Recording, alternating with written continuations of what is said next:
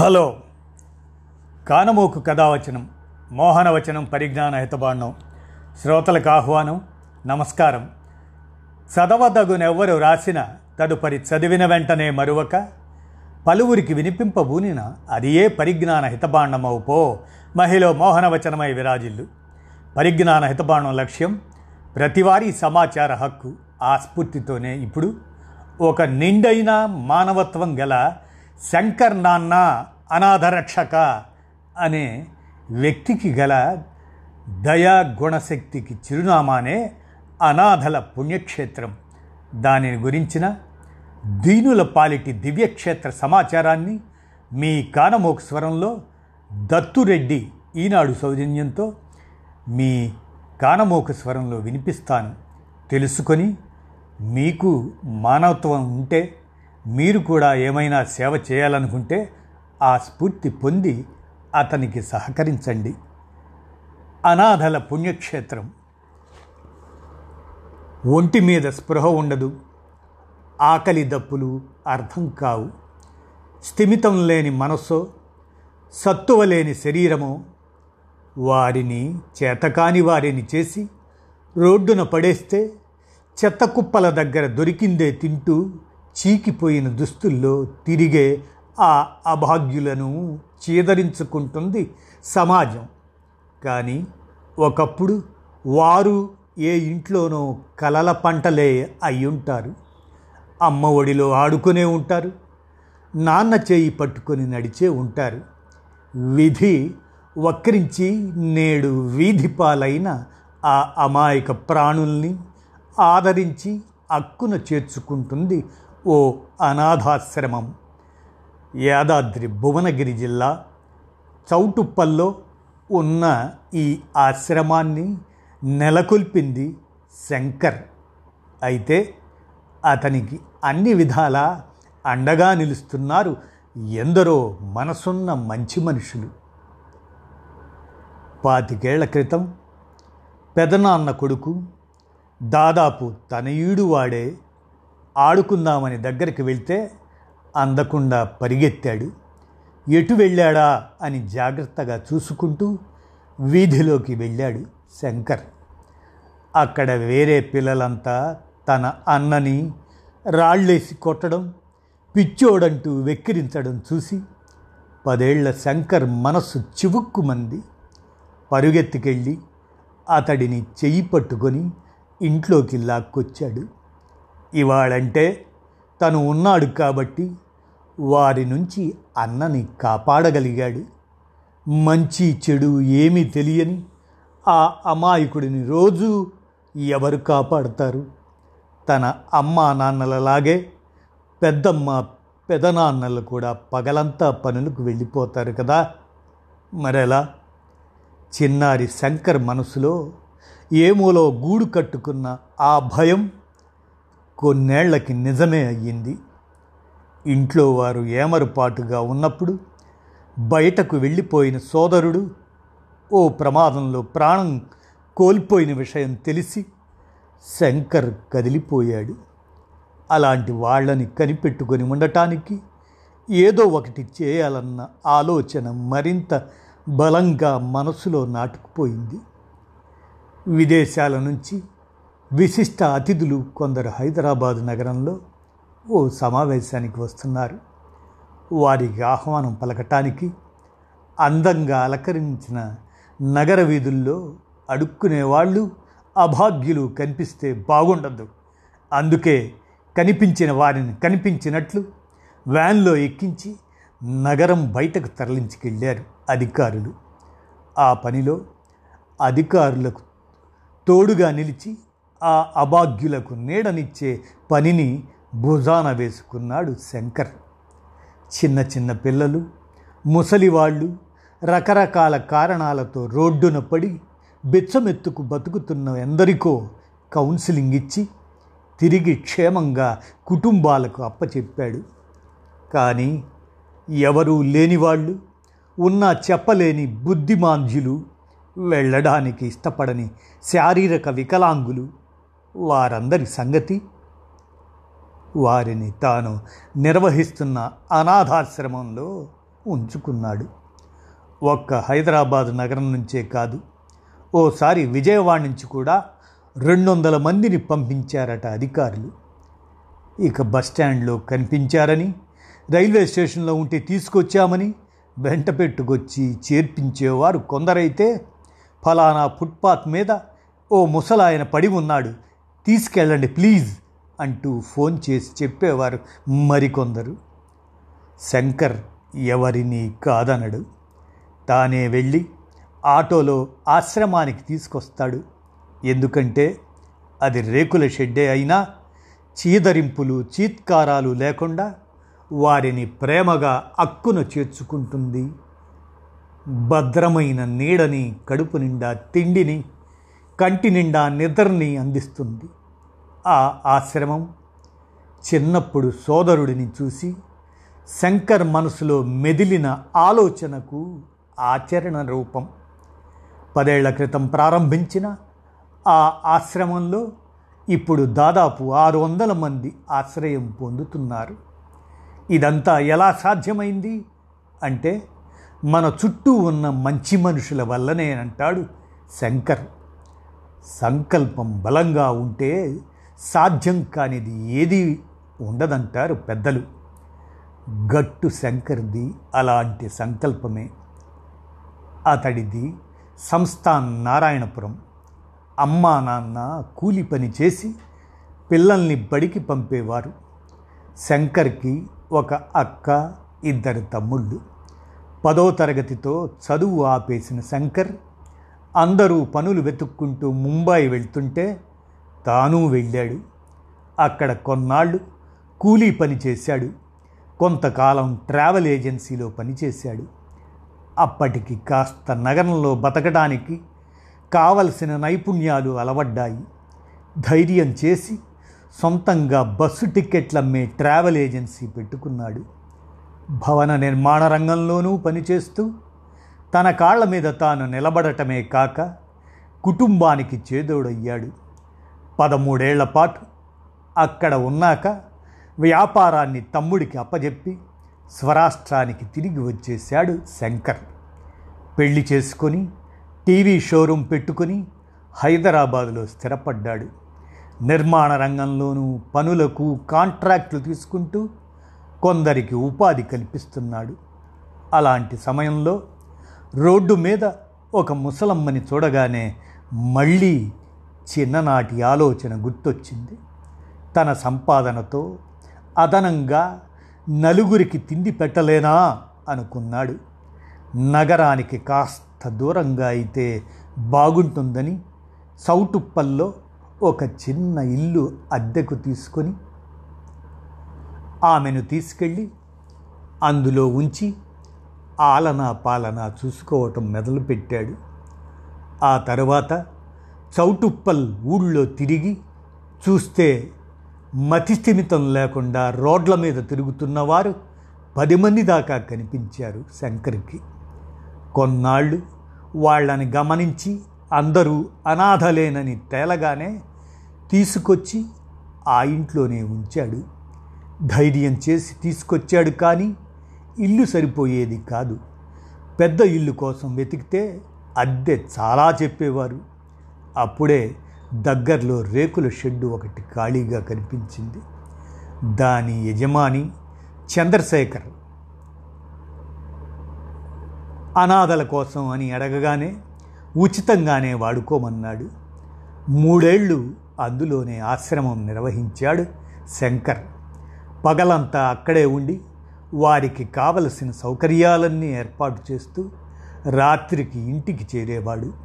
అతడు చేస్తున్న ఈ పని గురించి పేపర్లో వార్త రావడంతో అది చూసి కొందరు దుస్తులు బియ్యం పప్పులు ఇలాంటివి తెచ్చివ్వడం మొదలుపెట్టారు. అలా సహాయం వెతుక్కుంటూ రావడం చూసేసరికి శంకర్కి ఇంకా ధైర్యం వచ్చింది. ఇక ఖర్చులకు ఏమాత్రం సంకోచించకుండా ఎక్కడ అనాథలు కనపడినా తీసుకొచ్చేవాడు. కన్న బిడ్డలు ఎలాంటి వారైనా అమ్మా నాన్నలు కళ్ళలో పెట్టుకొని చూసుకున్నట్లు వీరిని అలా చూసుకోవాలనుకున్న శంకర్ తన ఆశ్రమానికి అమ్మా నాన్న అనాథల పుణ్యక్షేత్రం అని పేరు పెట్టుకున్నాడు. కష్టపడి నాలుగు డబ్బులు సంపాదించుకుంటున్న కొడుకు భార్య బిడ్డలతో సుఖంగా ఉండక లేనిపోని బాధ్యత నెత్తినేసుకోవటం అతని తల్లిదండ్రులకు మింగుడు పడలేదు. ఎందుకొచ్చిన సేవ? సంపాదించిందంతా ఇట్లా ఖర్చు చేస్తే రేపు నీ పిల్లలేమవుతారు? అంటూ అభ్యంతరం చెప్పారు. మీకు నేను కాకపోతే ఇంకా ఇద్దరు కొడుకులున్నారు. కూతురుంది. కానీ వీళ్ళందరికీ ఎవరూ లేరు. వారు దిక్కులేని చావు చావకుండా గౌరవంగా బతికేలా చూడటం నాకు ఇష్టమైన పని. దయచేసి అభ్యంతరం చెప్పకండి. వాళ్ళకి కాస్త అన్నం పెట్టడం వల్ల నాకు వచ్చే నష్టం ఏమీ లేదని అమ్మా నాన్నలకు నచ్చజెప్పుకున్నాడు శంకర్. అయినా వాళ్ళు రాజీ పడటానికి కాస్త సమయం పట్టింది. శంకర్కి ముగ్గురు పిల్లలు. ముంబైలోనూ ఇక్కడ చేస్తున్న పనుల ద్వారా కుటుంబ పోషణకు సరిపోను. ఆదాయం వచ్చే మార్గం ఏర్పాటు చేశాడు. తను మాత్రం ఆశ్రమ నిర్వహణకే పూర్తి సమయం వెచ్చిస్తున్నాడు. భార్య పిల్లలు వాళ్ళు కూడా సెలవులున్నప్పుడు ఆశ్రమానికి వచ్చి అక్కడి వారితో గడుపుతుంటారు. కొన్నాళ్ళు ఆశ్రమం గురించి తరచూ పత్రికల్లో టీవీల్లో రావడము మంచి పని చేస్తున్నాడని అందరూ మెచ్చుకోవడము చూశాక అతని తల్లిదండ్రులు సంతోషించారు. రెండు వేల పన్నెండులో అప్పటి నల్గొండ జిల్లా కలెక్టర్ ముక్తేశ్వరరావు పోలీస్ శాఖ ఆధ్వర్యంలో ఇరవై మంది దాకా మానసిక వికలాంగులైన అనాథలను తీసుకొచ్చి ఆశ్రమంలో చేర్పించారు. పునర్జన్మ పేరుతో నిర్వహించిన ఆ కార్యక్రమంలో అపరిశుభ్రంగా ఉన్న వారందరికీ జుట్టు కత్తిరించి శుభ్రంగా స్నానం చేయించి శుభ్రమైన దుస్తులు ఇచ్చి కడుపు నిండా తిండి పెట్టారు. వైద్యులతో పరీక్షలు చేయించి అవసరమైన వారికి మందులు ఇప్పించారు. ఇక అప్పటి నుంచి ఎవరైనా తీసుకొచ్చేదాకా చూడటం ఎందుకు అనుకున్న శంకర్ తానే స్వయంగా ఒక్కో జిల్లా ఎంచుకొని అక్కడ నిస్సహాయ పరిస్థితుల్లో కనిపించిన వారిని ఆశ్రమానికి చేర్చేవాడు. పోలీస్ అధికారులు కూడా తమ దృష్టికి వచ్చిన వాళ్ళను తీసుకొచ్చి ఇక్కడే అప్పజెప్పేవారు. నాలుగేళ్ళ క్రితం హైదరాబాదులో జీహెచ్ఎంసి జైళ్ళ శాఖతో కలిసి నగరంలో భిక్షాటన చేస్తున్న దాదాపు రెండు వేల మందిని సమీకరించారు.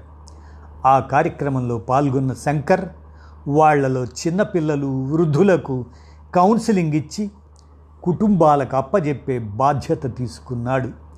చాలామంది కుటుంబాలు ఉన్న రోడ్డున పడి అనాథల్లా బతుకుతున్నారంటాడు శంకర్. అలా బిచ్చమెత్తుకుంటున్న ఒక ముసలాయనను ఆశ్రమానికి తీసుకెళ్ళిన సంగతి తెలిసి అతని కొడుకు కోడలు వెతుక్కుంటూ వచ్చారట. మీరుండగా ముసలాయన ఎందుకు అడుక్కుంటున్నాడు?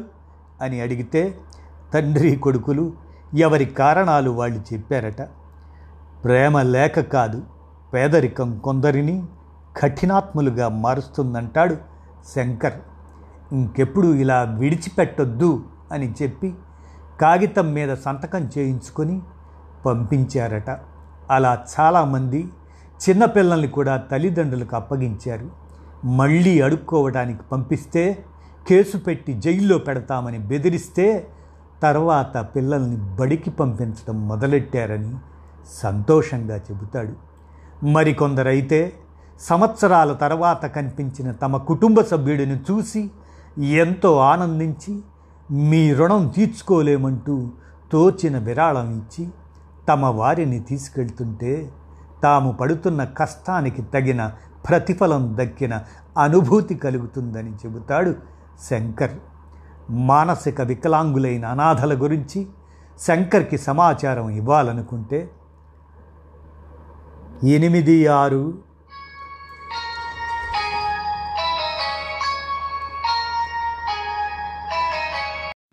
హలో. కానమోకు కథావచనం మోహనవచనం పరిజ్ఞాన హితబాండం శ్రోతలకు ఆహ్వానం నమస్కారం. చదవదగునెవ్వరు రాసిన తదుపరి చదివిన వెంటనే మరువక పలువురికి వినిపింపబూనిన అది ఏ పరిజ్ఞాన హితబాండమవు పో మహిళ మోహనవచనమై విరాజిల్లు. పరిజ్ఞాన హితబాండం లక్ష్యం ప్రతివారీ సమాచార హక్కు ఆ స్ఫూర్తితోనే ఇప్పుడు. ఒక నిండైన మానవత్వం గల శంకర్ నాన్న అనాథరక్షక అనే వ్యక్తికి గల దయా గుణశక్తికి చిరునామానే అనాథల పుణ్యక్షేత్రం. దానిని గురించిన దీనుల పాలిటి దివ్యక్షేత్ర సమాచారాన్ని మీ కానమోక స్వరంలో దత్తురెడ్డి ఈనాడు సౌజన్యంతో మీ కానమోక స్వరంలో వినిపిస్తాను. తెలుసుకొని మీకు మానవత్వం ఉంటే మీరు కూడా ఏమైనా సేవ చేయాలనుకుంటే ఆ స్ఫూర్తి పొంది అతనికి సహకరించండి. అనాథల పుణ్యక్షేత్రం. ఒంటి మీద స్పృహ ఉండదు. ఆకలి దప్పులు అర్థం కావు. స్థిమితం లేని మనస్సో సత్తువ లేని శరీరమో వారిని చేతకాని వారిని చేసి రోడ్డున పడేస్తే చెత్త కుప్పల దగ్గర దొరికిందే తింటూ చీకిపోయిన దుస్తుల్లో తిరిగే ఆ అభాగ్యులను చీదరించుకుంటుంది సమాజం. కానీ ఒకప్పుడు వారు ఏ ఇంట్లోనో కలల పంటలే అయ్యుంటారు అమ్మ ఒడిలో ఆడుకునే ఉంటారు. నాన్న చేయి పట్టుకొని నడిచే ఉంటారు.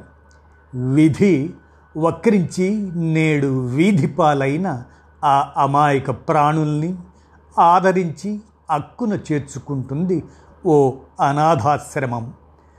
యాదాద్రి భువనగిరి జిల్లా చౌటుప్పల్లో ఉన్న ఈ ఆశ్రమాన్ని నెలకొల్పింది శంకర్.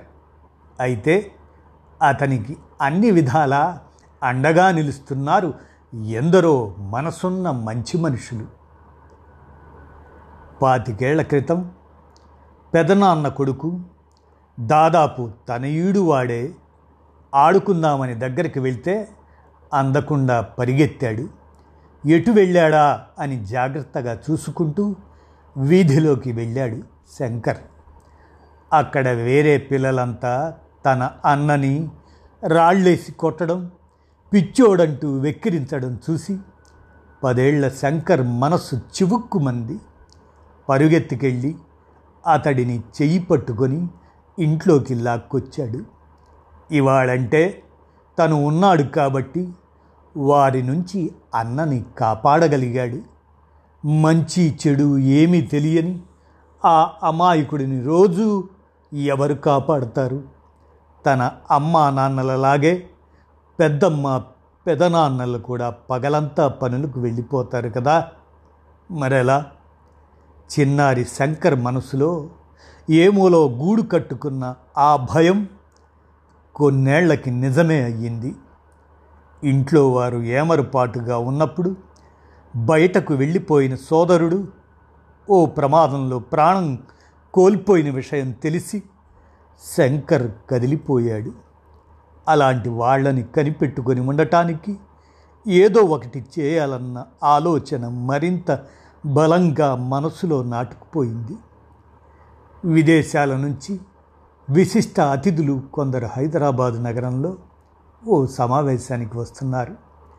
వారికి ఆహ్వానం పలకటానికి అందంగా అలంకరించిన నగర వీధుల్లో అడుక్కునేవాళ్ళు అభాగ్యులు కనిపిస్తే బాగుండదు అందుకే కనిపించిన వారిని కనిపించినట్లు వ్యాన్లో ఎక్కించి నగరం బయటకు తరలించుకెళ్ళారు అధికారులు.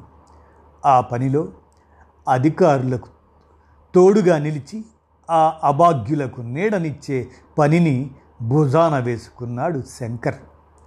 చిన్న చిన్న పిల్లలు ముసలివాళ్ళు రకరకాల కారణాలతో రోడ్డున పడి బెచ్చమెత్తుకు బతుకుతున్న ఎందరికో కౌన్సిలింగ్ ఇచ్చి తిరిగి క్షేమంగా కుటుంబాలకు అప్పచెప్పాడు.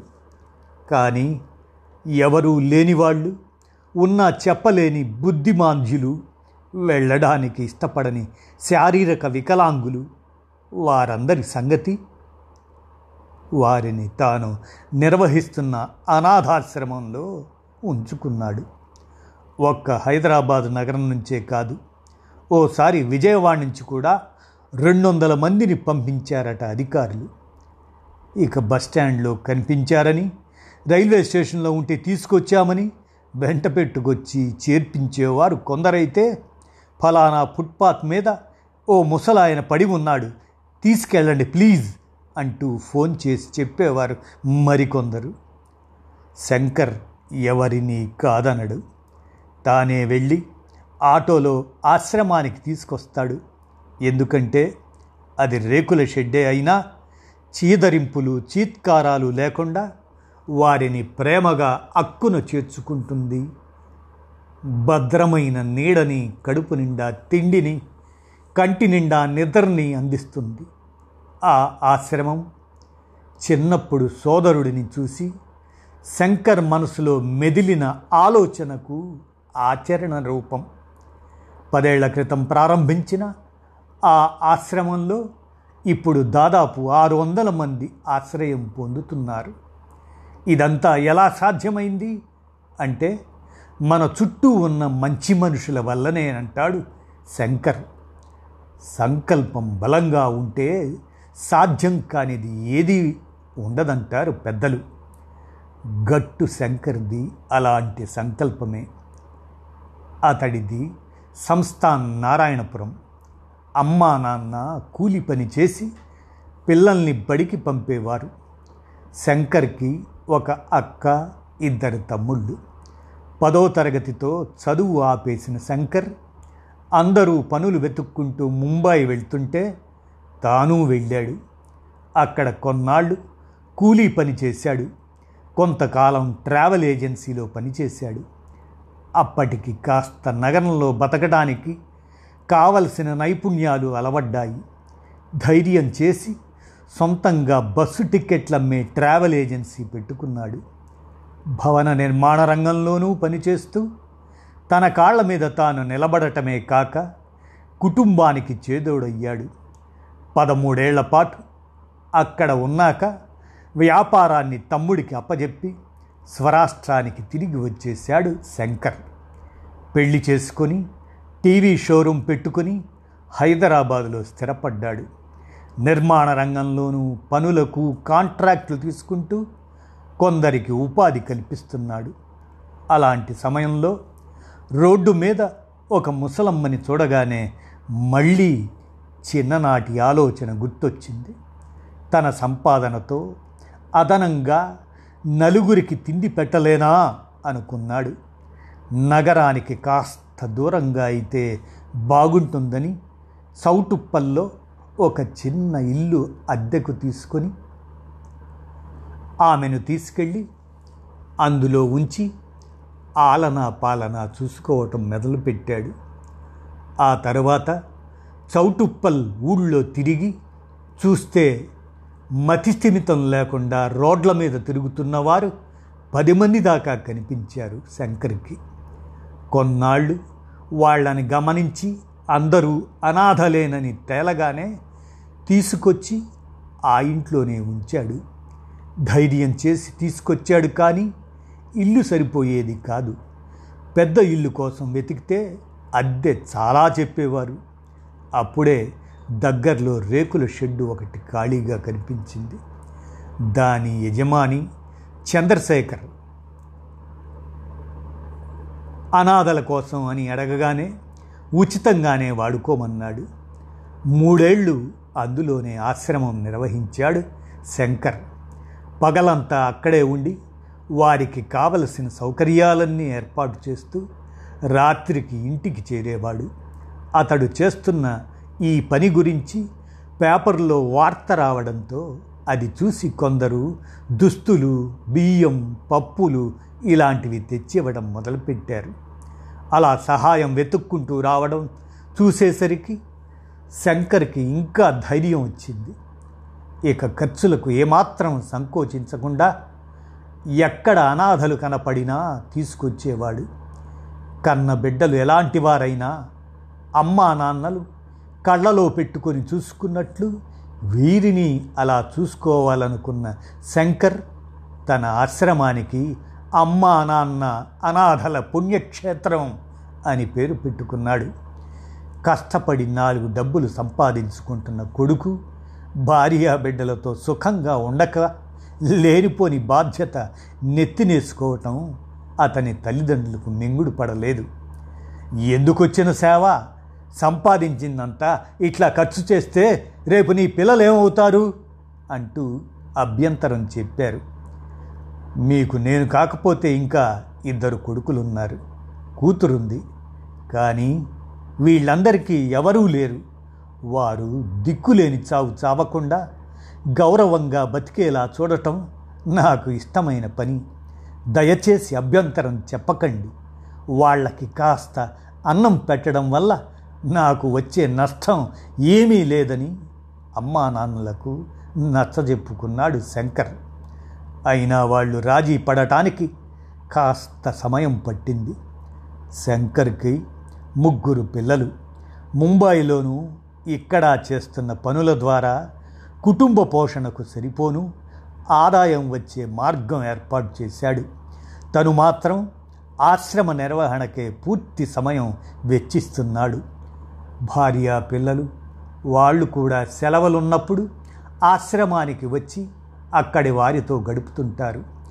కొన్నాళ్ళు ఆశ్రమం గురించి తరచూ పత్రికల్లో టీవీల్లో రావడము మంచి పని చేస్తున్నాడని అందరూ మెచ్చుకోవడము చూశాక అతని తల్లిదండ్రులు సంతోషించారు.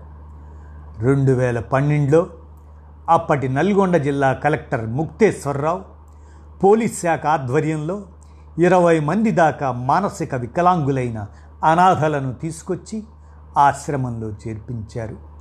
పునర్జన్మ పేరుతో నిర్వహించిన ఆ కార్యక్రమంలో అపరిశుభ్రంగా ఉన్న వారందరికీ జుట్టు కత్తిరించి శుభ్రంగా స్నానం చేయించి శుభ్రమైన దుస్తులు ఇచ్చి కడుపు నిండా తిండి పెట్టారు. వైద్యులతో పరీక్షలు చేయించి అవసరమైన వారికి మందులు ఇప్పించారు.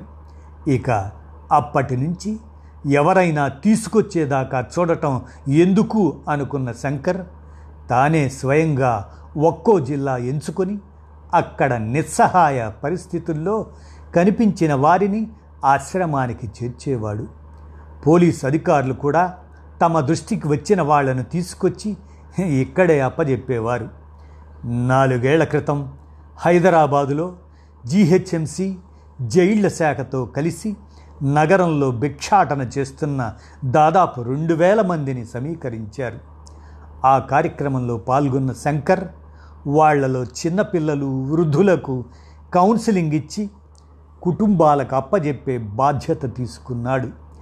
చాలామంది కుటుంబాలు ఉన్న రోడ్డున పడి అనాథల్లా బతుకుతున్నారంటాడు శంకర్.